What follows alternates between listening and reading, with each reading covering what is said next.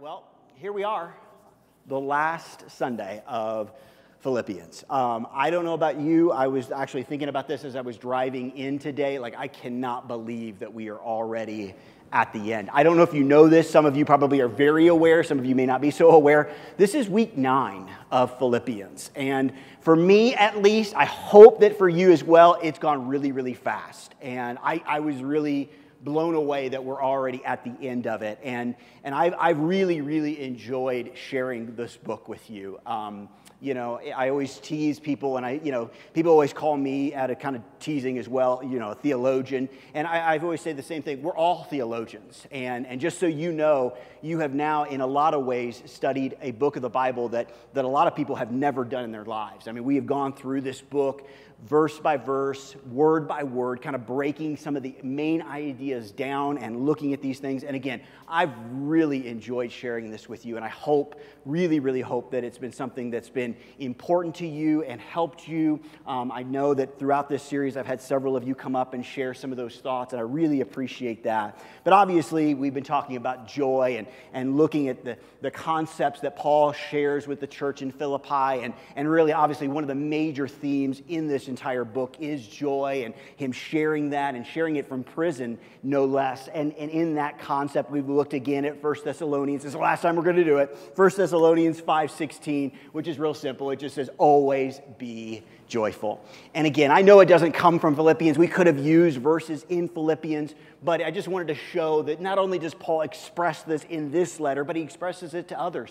He doesn't just kind of express it to this church that he has a very close relationship with. He doesn't only just say, Yo, I really love the people in Philippi, so I want them to be joyful and experience it. He wants us all to experience this. He, he wants it all to be uh, us to understand the command that God gives us to always be joyful. And obviously, as we've looked at it, we've understood and seen that the feeling of joy is, is more than just an emotion, but the foundation of joy really does start with a choice. And we do make that choice by choosing Jesus. So, listen, I know what's going to happen over the next several weeks. It's going to be easy to move on, and we've got a new series that's going to come up next week, and all those things. But let's always remember that, you know, when we choose Jesus, we can choose joy. But here's the deal the opposite of that is always true. If we don't choose Jesus, it's going to be nearly impossible to really choose joy. Now, we may choose happiness based on circumstances or situations, but this is not what Paul's really looking at here. It's something deeper, it's something more lasting, it's something more fulfilling in our hearts and our lives, and that comes from Jesus. So, again, let's go ahead and break down our text this morning. We're going to be in Philippians 4. We're going to finish again the book. If you have your Bibles, go ahead and open them up. Philippians 4, and we're going to read to verse number 23 and kind of conclude this uh, book or this letter that Paul writes to really some of his friends in Philippi. This is what he says again, Philippians 4, starting with verse number 10. I rejoice greatly in the Lord that at last you have renewed your concern for me. Indeed, you have been concerned, but you had no opportunity to show it. I'm not saying this because I'm in need, for I have learned to be content whatever the circumstances. I know what it is to be in need, and I know what it is to have plenty.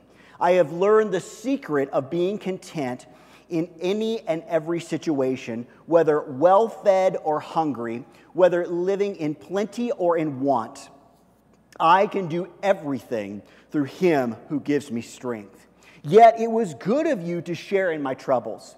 Moreover, as you Philippians know, in the early days of your acquaintance with the gospel, when I set out for Macedonia, not one church shared with me in the matter of giving and receiving except you only.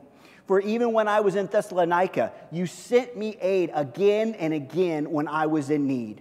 Not that I'm looking for a gift, but I'm looking for what may be credited to your account. I have received full payment and even more. I am amply supplied now that I have received from Epaphroditus the gift you sent. They are a fragrant offering, an acceptable sacrifice pleasing to God. And my God will meet all your needs according to his riches in Christ Jesus. To God and Father be glory forever and ever. Amen. Greet all the saints in Christ Jesus. The brothers who are with me send greeting. All the saints send you greetings, especially those who belong to Caesar's household. And the grace of the Lord Jesus Christ be with you in spirit. Amen. Let's pray. Father, we love you and we do thank you. And God, as we come before you and as we kind of kind of put a bow on this letter, God, I pray once again you would open our hearts you would help us to see the things that you want us to see, that the Holy Spirit would move and, and reveal and, and shine lights on things that, that God, for each one, maybe obviously that's not going to be the same for everybody, but God, that you would speak specifically and individually to our hearts. We love you and we thank you in Jesus' name. Amen. Now, as we jump into this section, really, I mean, we, have kind of seen different things. Now, most of you know, as we've kind of looked at this book before and kind of broken down what the purpose of the letter was, we talked about Epaphroditus and how he came and brought the gift from these individuals, the church here in Philippi? Well, in a lot of ways, basically, Paul has been writing different things. He's kind of hit on those things throughout, but in a lot of ways, as we kind of get down to the end of this, again, kind of like last week, it's almost like Paul's running out of ink or he's running out of paper, and he's kind of like, oh man, I got to get some of this stuff down so that I can get this letter sent off and get it on to the church there. But he kind of tries to kind of always kind of knock out some things, you know, make sure he's covered some of these bases that are pretty important. And in a lot of ways, as I look at this last section, section of, of the book of Philippians, I really look at it as a lot like just Paul's thank you letter. At this point, Paul has, has kind of shared many, many things. He has kind of mentioned this before, but now he kind of just stops for a second. He's like, listen, as I'm bringing this all to a close, thank you. Thank you so much for all that you've been doing for me. And he begins to break this down. And, and so this morning, what we want to do to kind of put a bow on all of this is I really want to break down Paul's thank you note to the Philippians. I want to see what he has, has written here. Because here's the thing there's going to be some verses, we already read them already this morning, that a lot of you know very well. You quoted them very well in your past. But here's the deal there's some context here that we really need to understand.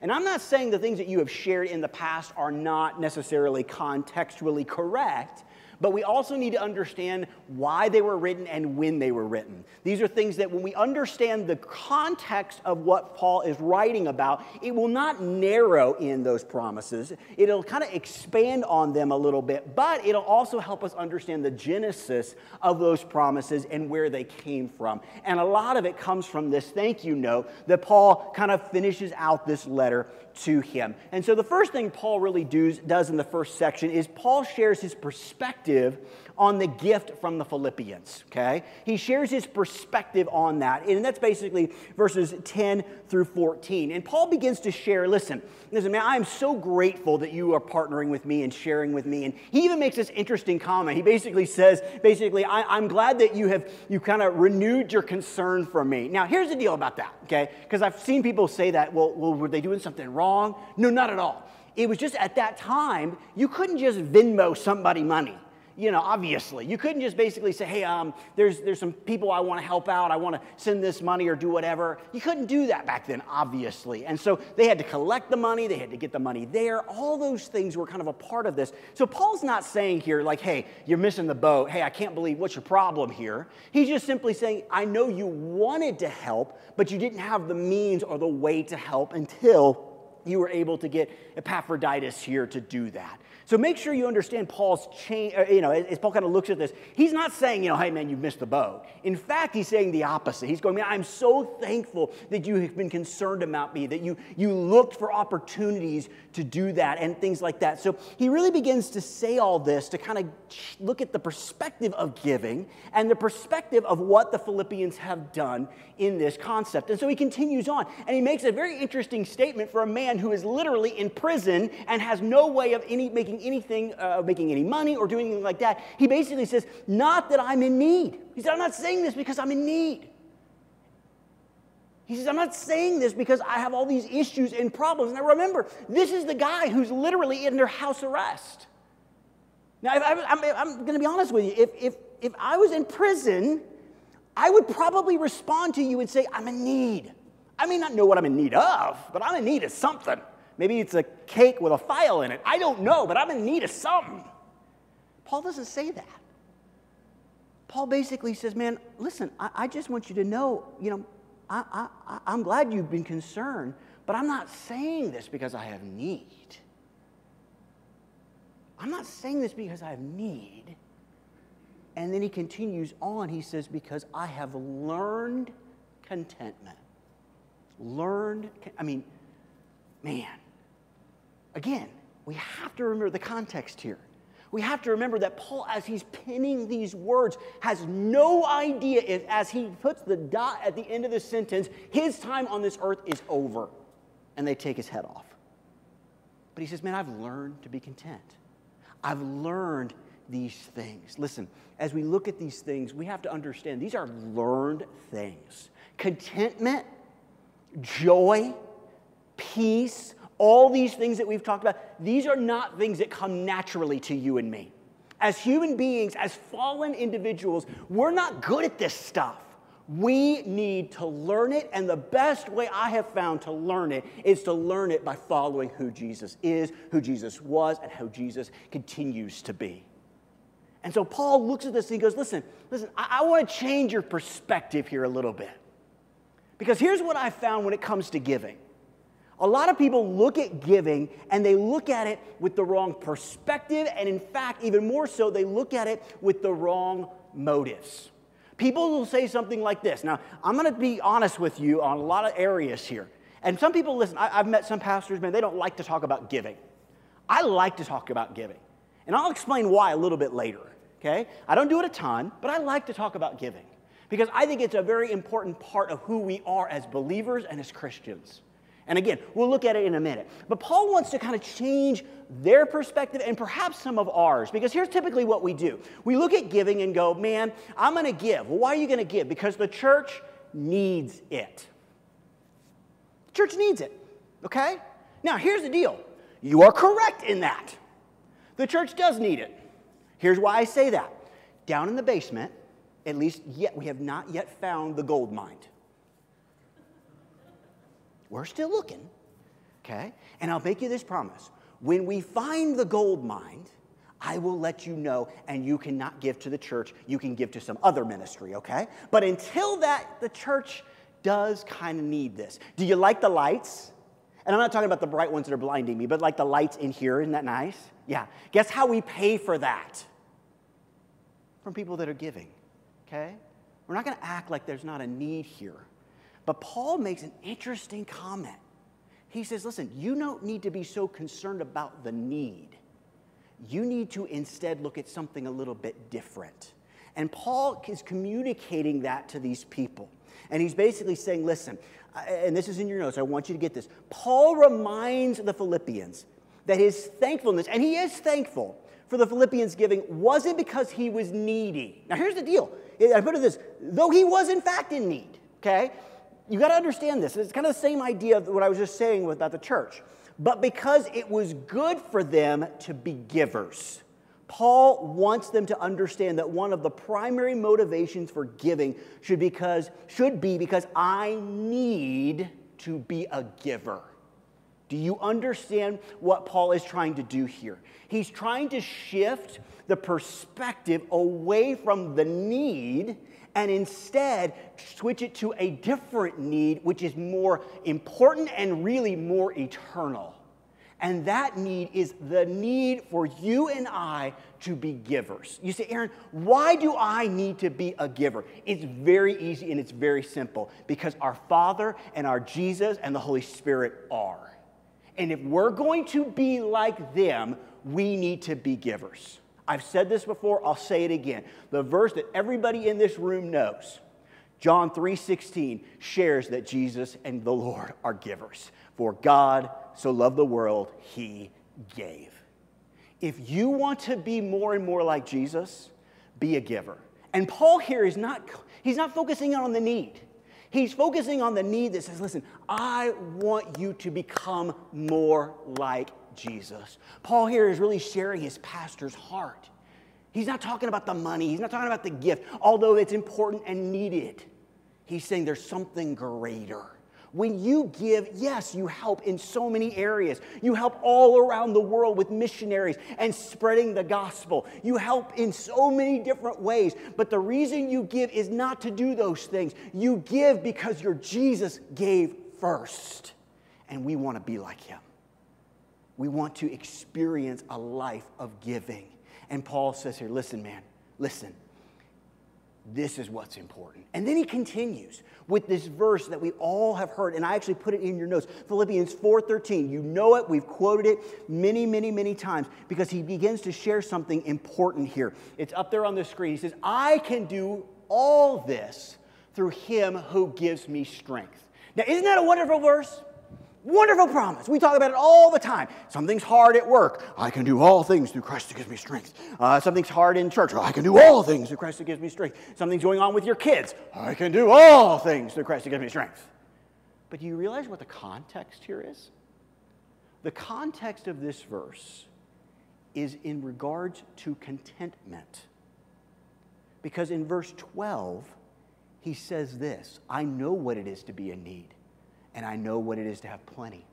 I have learned the secret of being content in any and every situation, whether well fed or hungry, whether living in plenty or in want.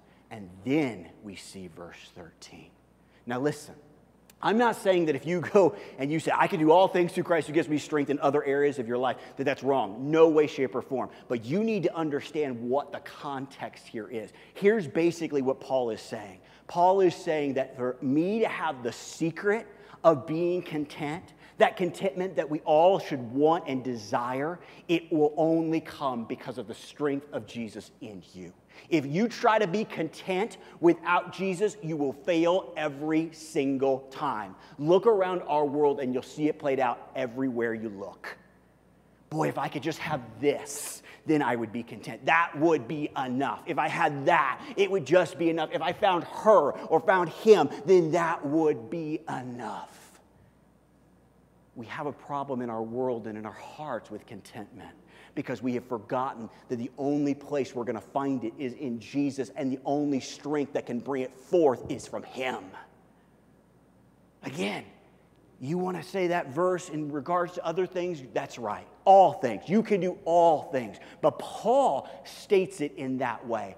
He states it listen, if I'm going to be content, it only comes from Jesus. It only comes from his strength. He's basically saying, like, listen, I mean, hear me here. It's like you come to me and go, you know what? With God's help and with God's strength, I can move mountains. Absolutely right. With God's help and God's strength, I can be used to heal the sick.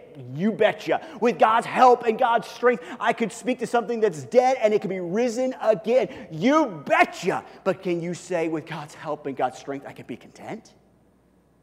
Because that's the context. And here's what I've learned before I worry about raising dead things, I might want to learn contentment. I might want to learn where my contentment comes from and where it is. It's in your notes. To achieve the type of contentment that Paul talks about, we need the strength of Jesus. We cannot do it any other way. So Paul talks about it. He goes, Listen, it's not that I'm in need, and really I appreciate the gift, and we'll see a little bit more how he gets into this in a second. But he's like, Man, I've, I've, I've had it, I've had it, and I've lost it. And he said, But I've learned the secret. I love how Paul writes that. And the secret is finding your contentment not in a person other than the person of Jesus, not in a thing other than his love and his strength. Because I promise you, if you try to find it other places, it will come back void. You will be empty again at some point in time. And Paul says, listen, if you want that, you've got to find it in Jesus. The second thing, the second part we're going to break down, the second section here, is Paul shares his thanks for the past and the present giving of the Philippians. So, in starting with verse number 15, he kind of shifts a little bit and he begins to talk about his missionary journeys and, and things like that. And we're not going to spend a, a, huge time on this, but, but basically, what we know and have learned from the letters and other things, Paul was, was ministering in Macedonia and helping out, I believe, on his second missionary journey. I'm not sure, I didn't write it down, but I believe it's his second. And, and so he's in other churches, some of which you know based on some of the letters that Paul also sent. And he begins to mention that, well, the only church that helps him is this church in Philippi. The only one that supports him in this journey is this church. And so during this time, Paul is, is working as well. He's working in, for, you know, for his own expenses, but this church in Philippi is actually helping him out.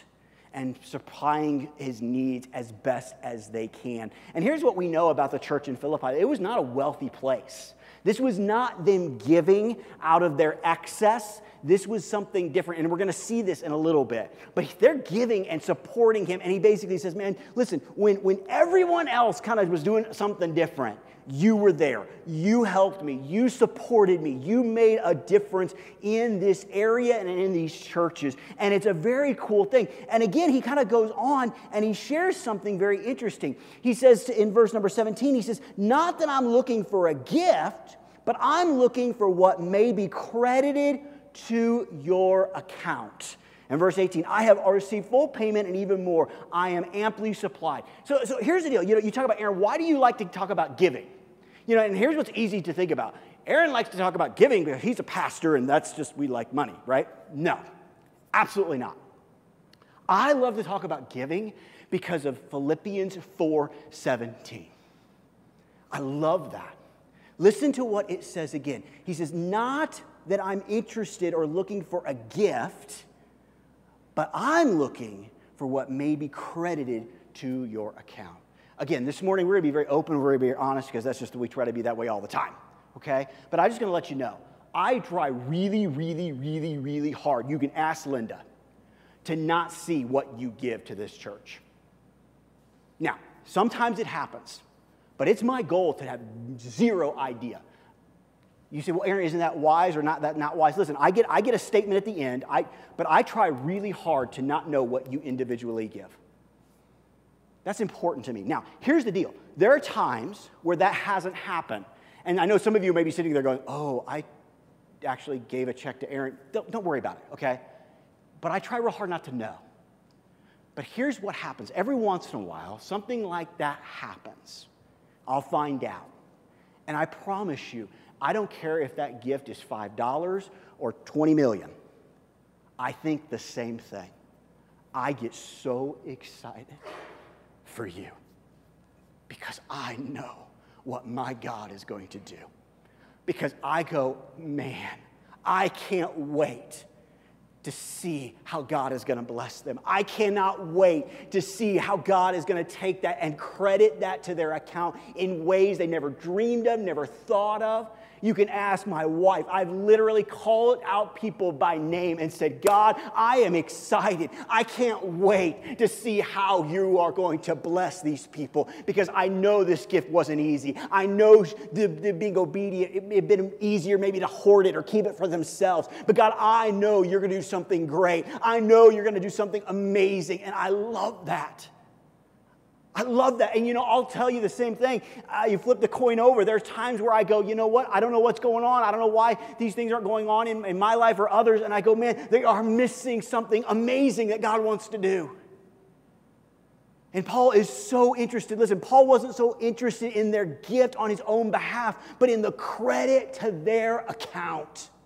And listen, this account is both an earthly account and a heavenly account. Okay? God, God says, listen, man, when you give, when you share, when you're willing to sacrifice and do these things, man, I'm going to bless you. I'm going to make a difference in your heart and your life. And please, I've told you this before. Don't look at it as like, man, I gave a dollar, so God will give me two. Sometimes God says, man, you are willing to give, and so I'm going to do something awesome, so much more better than money. Something great in us. And I'll, I'll be honest, I literally, I know this may be hard for you to understand or believe. Like, I get giddy when I know you've given. And again, I, is there a need? Sure, there's a need. Yeah, we got to pay the light bill. But I get giddy because I know what my God will do in your life.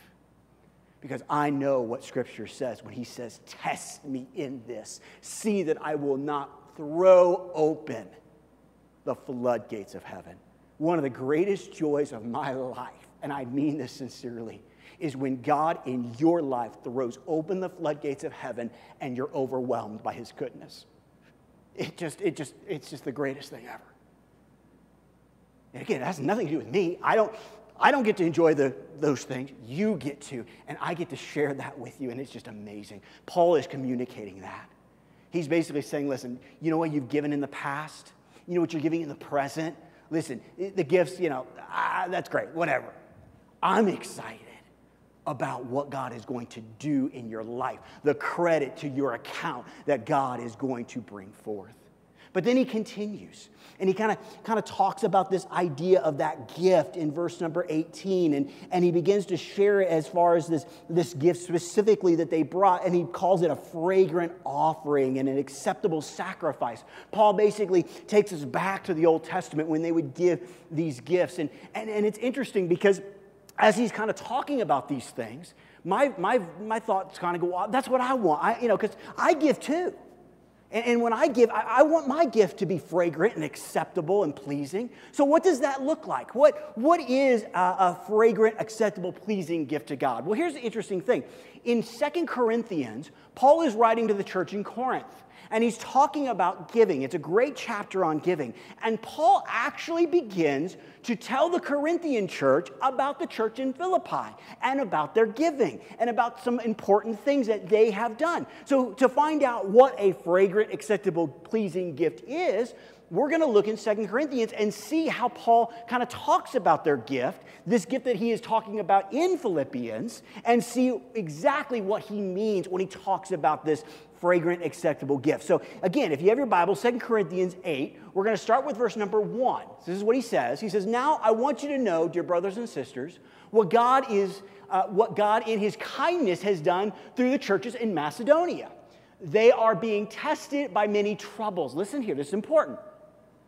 And they are very poor. Remember, I told you earlier, this is not a gift out of their abundance. They're very poor.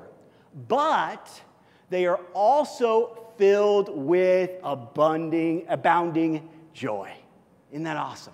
Which has overflown in rich generosity. Verse number three For I will testify that they gave not only what they could afford, but far more. And they did it on their own free will. They begged us again and again for the privilege of sharing in the gift for the believers in Jerusalem. They did more than we had hoped for, uh, more than we had hoped, for their first action was to give themselves to the Lord and to us, just as God wanted them to do. I believe there are four things here that we can look at from this church in Philippi that will help us be able to give fragrant, acceptable, pleasing gifts to God. Number one, it overflowed from their joy. Okay? It overflowed from their joy. It's interesting here that as Paul has kind of written this letter out, the thank you note is kind of at the end. And a lot of times when you have the joy of the Lord, man, giving just naturally comes out. And please understand, I'm not just talking about money here. I'm talking about love. I'm talking about service. I'm talking about mercy. I'm talking about grace. I'm talking about joy as well. All these things are flowing out of them because they have experienced the joy of the Lord in their own lives. A lot of times we think that we are going to be great givers if we're basically, you know, stingy and miserable and miserly. It doesn't work that way very much. In fact, when we do give in those places, our heart's not usually in the right place. But God here is saying, listen, you know, that pleasing gift, that fragrant gift is a gift that flows out from the joy that I have given you because of what I have done for you. Next, they gave sacrificially. They were poor. They didn't have a lot. And it was like, you know what? It didn't matter. They wanted to give. I love in that scripture, they says they begged to give. Like, like, can you imagine that? Like, oh, can I please, can we give more? Like, like I, I know, listen, I have $5 to live on. I know I've given $4.75, but can you, can you take another nickel? I mean, they just kept more and more and more. And it's interesting here, and it really flows with what Paul is talking about because this old Old Testament idea is a sacrifice. It's what they would do, and it would cost those people a lot. You got to remember when you look at the Old Testament, you know it doesn't usually say, and so and so was rich and had a bunch of money. It happens every once in a while. But most of the time, you hear things like this, and they had a lot of flocks and they had a lot of sheep or they had this many goats or they had it's because livestock was the currency of the time in a lot of ways. Yeah they had money in different ways but a lot of it was based on that especially if you were needing that for clothing and for food and for other things. And so they were always looked at as basically abraham was wealthy. Look how much livestock he had. And so in in the old testament times basically they would take something very valuable to them and sacrifice it burn it up, gone. And so it was a sacrificial gift. And sometimes, I'm not saying all the time, but sometimes God will place it on our hearts to be willing to give sacrificially. And I have learned over and over again that when we give sacrificially, God responds in a massive, massive way. Think about the Old Testament. Remember, at this time, Jesus hasn't come yet. Why are they giving sacrifices to God? In some ways, it was a way to cleanse them temporarily of their sin. It wasn't what Jesus was going to do for us, but it was their way of basically getting atonement for their sin. Now, I want you to think about that for a second. They were willing to give a goat, a lamb, a bull, cost them something, but they got the best they could get as far as getting right with God. Now, that's a good exchange.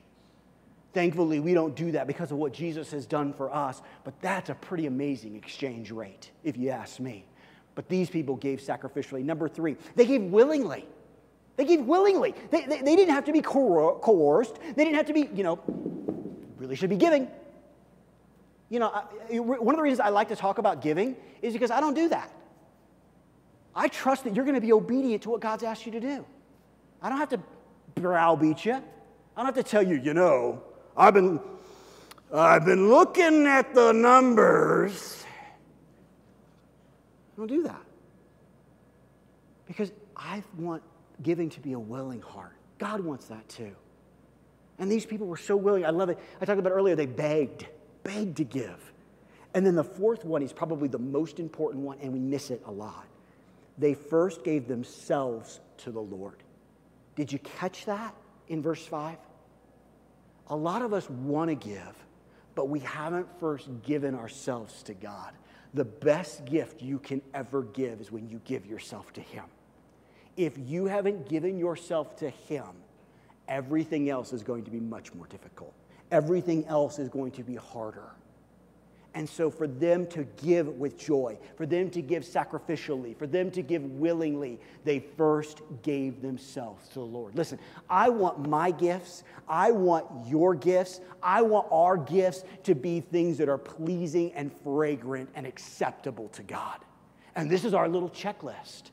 This is what the Philippians showed us when it comes to giving. But there's one other thing that Paul talks about in this section. And Paul shares a promise to the Philippians regarding their own needs. So, once again, here we are. Verse 19. It's a verse most of us know, most of us have quoted. It says, And my God will meet all your needs according to his glorious riches in Christ Jesus. Now, once again, this is a great verse. We use it in many different contexts, and I believe we should. But we have to look at the original context of this verse. Paul has just spent several verses talking about giving. He's talked about how they have given fragrant gifts. That basically they have given, if we look again back to Second Corinthians, they have gifts with joy and willingness and sacrificial, and they've given themselves to the Lord. All these things. And then Paul hits them with a promise. But a promise that, if you look at the context, is related to their willingness and openness to give a lot of times we want to claim this promise. And here's what I've learned God will still be faithful to his promises. But I've, i found this in my own life. When I forget the context of this verse, I simply don't receive all that I believe God has for me. And I think that's important. Listen, it's in your notes we should notice that this promise was made to the Philippians, those who had surrendered their finances and material possessions to God's service and who knew how to give with the right kind of heart. Man, we love to do it. Listen, man, you go to Hobby Lobby. Go to Hobby Lobby, Tis. You know, I was going to say today, you can't, it's closed. Go to Hobby Lobby on Monday and go count how many little plaques or little signs or little things that could go in your home or your bathroom that have this verse on them. And we love to claim it. And it's a great promise. And it's one that I believe is a great promise for us to claim. But we have to remember who this promise was originally made to. It was made to people who were willing to give. It was willing to, to basically give in the ways that please and honor God. Their hearts were right. And because of that, Paul said, Listen, you remember how he mentioned in Second Corinthians that they were poor, that they were needy? He says, Listen, you know, God's going to meet all of your needs all of your needs. In fact, in a lot of ways, he kind of mirrors what Jesus mentions to us in Luke 6 38. Again, a verse that most of us have heard before. It says, Give, Jesus is speaking, and it will be given to you. A good measure, pressed down, shaken together, and running over, will be poured into your lap. For with the measure you use, it will be measured to you. It's God's promise to us. Now, again, we don't give so that we experience this, even though we do experience this because of the goodness of God. We give because we want to be givers. We give because we want to be like Jesus. But Jesus, in his ultimate grace, in his ultimate goodness, says, Listen, when you are just obedient, when you just act like me, this is the result. Now, listen, I'm going to be just flat honest with you. There are some people that are hearing my voice right now, whether they're online or in this church, who have not experienced this promise yet. And I am begging you to experience it. Again, I'm like Paul in this area, not because we need your gift. I mean, yeah, sure, we need it. But I want you to experience this. I want you to have moments in your life where it's literally like God walks up to you, you have a Dixie cup in your hand, and God takes a 55 gallon drum of water and goes whoosh on your life. That's the promise that God has for you and me. That's what He wants to do when we're willing to say, you know what? I'll be obedient. You know what? I'll put aside, I'll surrender these areas of my life to let you do amazing things in my heart and my life. I want that for me. I want that for you. And one way that we have so many promises is to give and be givers. I think it's important that we understand that I think we see God giving over and over and over and over and over again. And because of that, I think He really wants His children to mirror that in their lives whether it be giving financially, giving of our time, whatever it might be. I think that in a lot of ways, we are living in a world of takers. And I think one way that we can be a light in a dark place is to be the opposite of that and instead be givers. To say, you know what? It doesn't matter that I don't want to necessarily do that right now. I'm going to do it. I'm going to give of my time to this person. I'm going to listen to their heart. I'm going to listen to the things they're going through, or whatever it might be. And Jesus says to us, man, if you'll do that, it'll be poured back, pressed down, shaken together, and running over. And as we kind of close this little section, and we're going to finish in just a minute, but I think it's interesting that we see something here. And it's, it's important that, that we realize that God, God could and God doesn't ask for it all. You realize that, right? Like, Scripture tells us every good and perfect gift comes from God. Everything you have, your health, your, your, your financial situations, everything you have, everything you've got, your children, every, they're all a gift from God. And God could have looked at us and said, Listen, hey, man, I gave you your, my son so that you could spend eternity with me. That's a pretty good thing. I want it all. And he doesn't say that. He does say, you know what? I want you to be a giver. I want you to be willing to give sacrificially. I want you to be give willingly. But nowhere in Scripture, in fact, it says the opposite that God says, I want everything. But isn't it interesting that our God is so good that in this verse, he says, I'll meet it all if you'll just do some? That's the promise. It's in your notes. Paul is telling the people of Philippi and us today that you have given some, but my God will provide for your all. What a promise. What an amazing promise. Where God could look at us and say, you know what, Aaron, I want everything. He's God. He has every right to do that. But He doesn't. And in turn, for me giving little bits of my life and little bits of my money and little bits of my time and all these things, God says, man, I will meet every single need you have. It's pressed down, it's shaken together, it's running over, over and over again. Paul is communicating to us through the ages that listen, whatever needs you got, God will meet it. Whatever situation you find yourself in, God will take care of you. But again, let's remember the context. The context is giving, the context is willing to surrender. Now, again, I will say this again because I want you to understand God is going to do great things in your life because that's who God is. But I believe that one way to really unlock more and more of what God wants to do is to be a giver. And I don't want you and I don't want myself to miss anything that God has for us. I want it all. And if God says basically, hey, if you're willing to sacrifice here, if you're willing to surrender here, trust me, I got more for you. Whatever I got, I want to give it to Him. I want Him to take it and use it as we close this morning and as we close this book. This is not in your notes, and so it won't be on the screens. But I think it's interesting that Paul here, in the very end, in verse 23, begins to talk. He's, he's kind of bringing it all to a close. It's kind of the, the ending, it's the final greeting and things like that of his letter.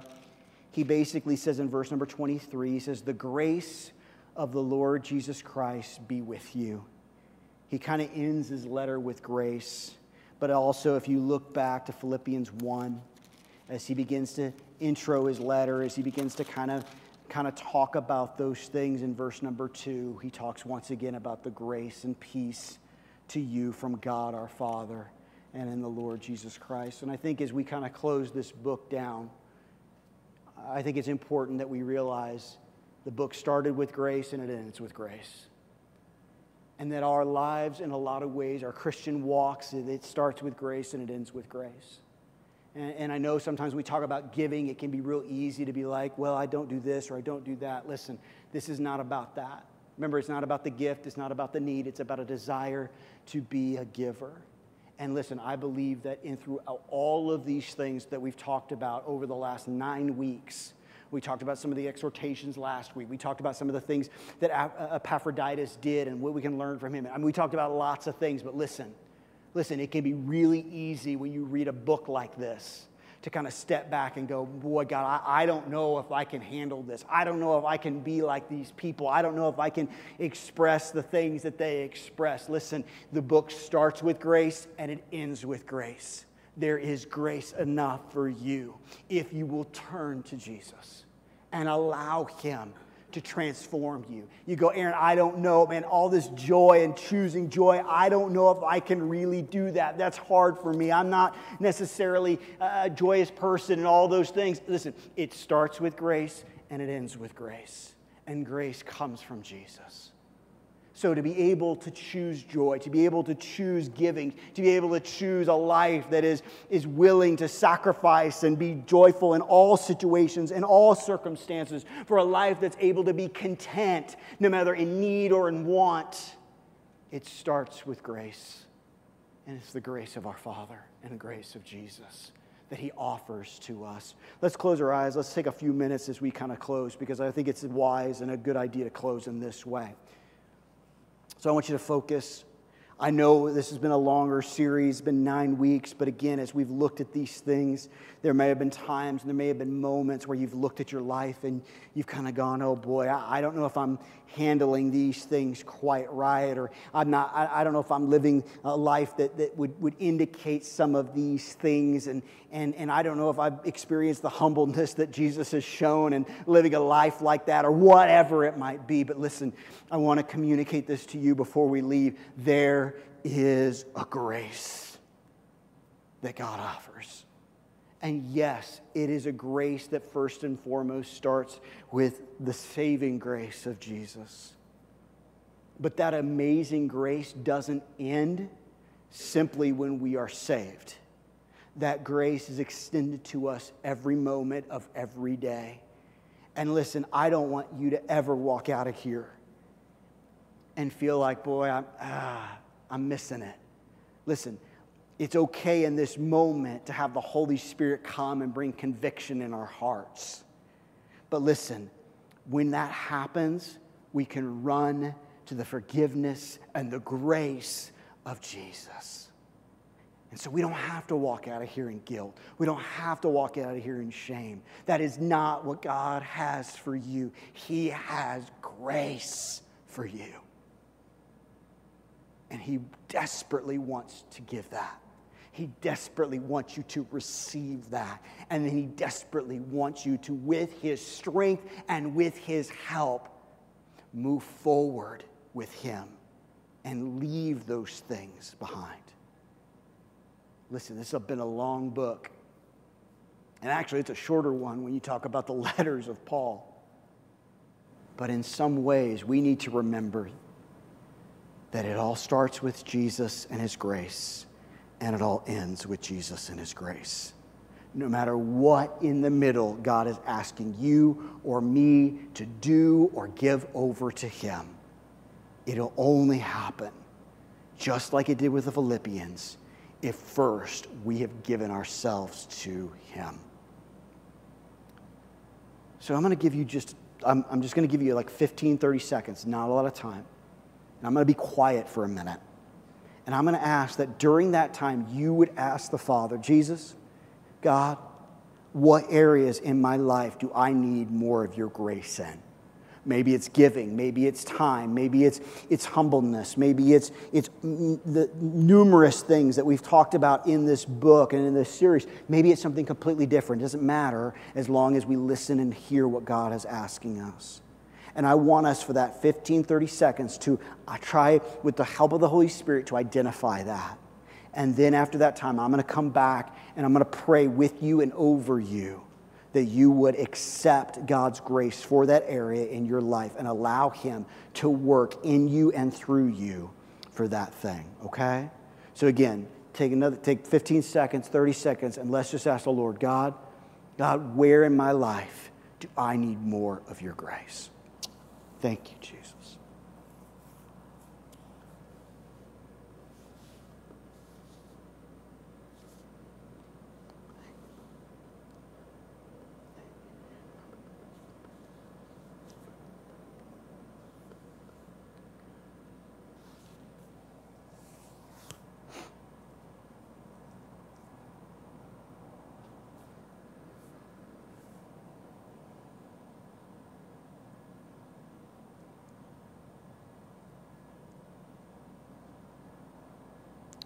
Jesus, thank you for your grace. Jesus, thank you that you are willing and able to partner with us to help us in whatever area we're dealing with. And God, that grace is extended not as a, as a club or as a bat or as something to hurt. Hurt, it's, it's given in a way that says, listen, there are areas here that I want to pour my grace into. There are areas here that I want you to grow in. There are areas here that I want you to experience more of who I am in this area. And that God, when we, when we kind of let go of ourselves and let go of the things that we want to hold on to and instead embrace you and embrace what you have for us, God, you just change things and you make an impact but God, as we saw in this book, there's so much here. There's so much, you know, things that we could spend. I, I, probably literally could have spent not nine weeks, but double that and still maybe not finish this book. But God, to do any of it, to experience any of the joy, peace, love, mercy, grace, any of those things, we first need to uh, grab a hold of you and your grace we need to allow your strength to help us to accomplish the things that you would want, whether it be contentment or anything else. We need you. Jesus, when you were here on this earth in the book of John, you made the comment, without me, you can do nothing. And yet, here in Philippians, we kind of close out the book with Paul writing under the inspiration of the Holy Spirit, saying, But with Christ, I can do all things.